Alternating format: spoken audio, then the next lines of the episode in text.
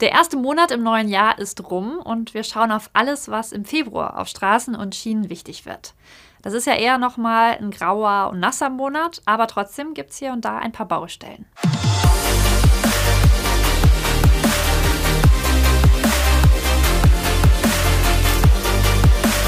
Schauen wir zuerst auf die Autobahn. Da gibt es eine alte Bekannte, die 55-Stunden-Vollsperrung auf der A7.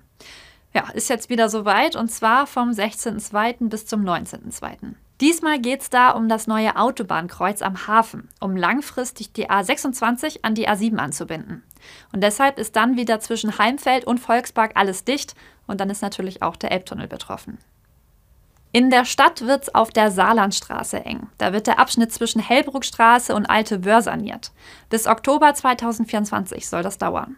Im Februar wird die Baustelle aber erstmal vorbereitet. Vom 5. bis 9.2. ist da stundenweise eine Spur gesperrt. Im S-Bahn-Verkehr sind wir nach dem Januar und den Streiks sehr froh, wenn mal wieder etwas Normalität einkehrt. Aber an den Wochenenden geht es im Februar auf den Schienen nochmal rund. Wir schauen uns das mal der Reihe nach an. Am 1. Februarwochenende, also vom 3. bis 4. Februar, gibt es Probleme bei der S3 und der S5. Die S-Bahn arbeitet an den Gleisen. Deshalb fahren bei der S3 keine Bahn zwischen Eidelstedt und Altona und bei der S5 zwischen Elbgaustraße und dem Hauptbahnhof.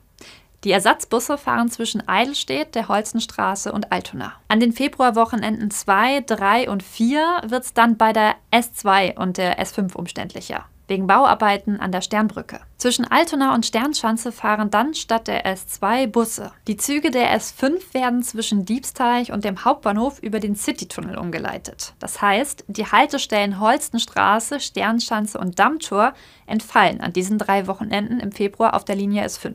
Bei den U-Bahnen stehen im Februar zum Glück keine größeren Baustellen an. Zuletzt schauen wir nochmal auf die Metronomzüge. Da gibt es im Grunde eine gute und eine schlechte Nachricht. Die schlechte zuerst. Es bleibt beim Ersatzfahrplan und zwar bis Ende Juli. Das heißt, es gibt weiter Zugausfälle, weil zu wenig Personal da ist. Die halbwegs gute Nachricht, ab dem 4. Februar sollen 30 Prozent weniger Züge ausfallen als noch die letzten Monate. Also genug los im Februar, kommt gut an und dann gibt es die nächste Stauschau schon fast im Frühling.